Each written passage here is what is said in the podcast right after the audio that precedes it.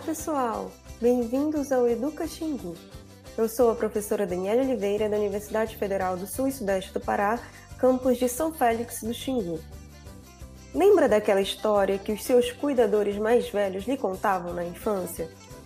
Que personagens você mais gostava? Qual o significado de cada narrativa que ainda permanecem em sua lembrança?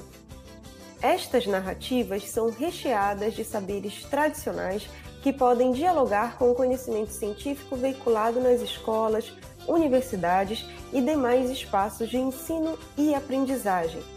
Ao falar sobre contos, mitos e lendas em sala de aula, despertamos as nossas lembranças culturais e também vivências pessoais aguçamos a curiosidade dos alunos, estimulando novas perspectivas de compreensão de conteúdos específicos e conceitos que tradicionalmente são considerados de difícil entendimento entre os estudantes. Vamos conhecer um pouco mais sobre a relação entre literatura e educação ambiental com as lendas amazônicas? Você já ouviu falar sobre a lenda da cobra grande? O licenciando em Ciências Biológicas do Instituto de Estudos do Xingu, Unifespa, Fernando Brito, vai nos contar os simbolismos e significados dessa, que é uma das lendas mais conhecidas em nossa região.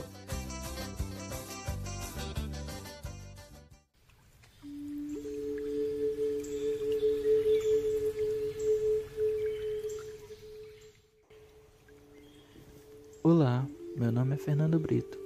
Nesta série abordaremos a temática educação ambiental e, como prometido no último programa, hoje trarei para vocês a primeira lenda, que é a lenda da cobra grande.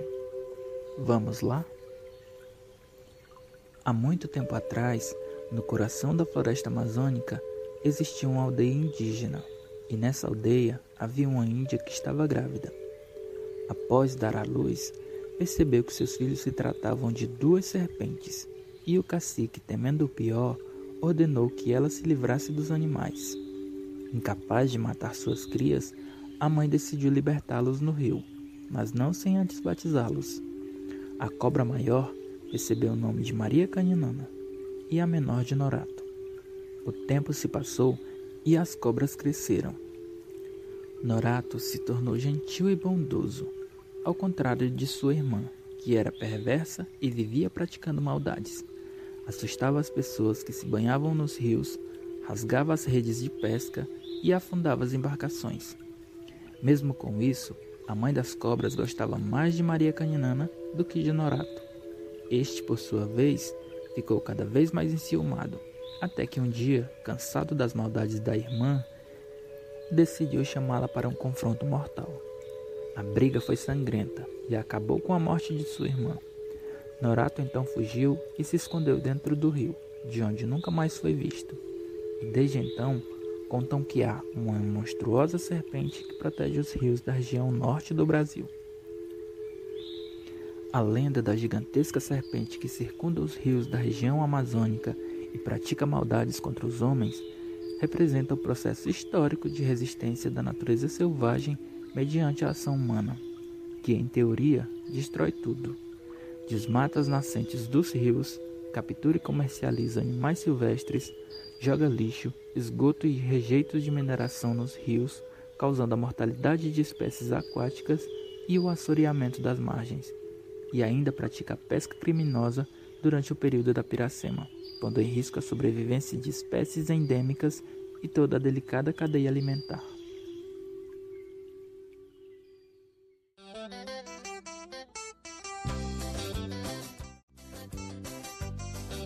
Então, pessoal, o episódio de hoje foi sobre a lenda da cobra grande. Conte pra gente o que achou.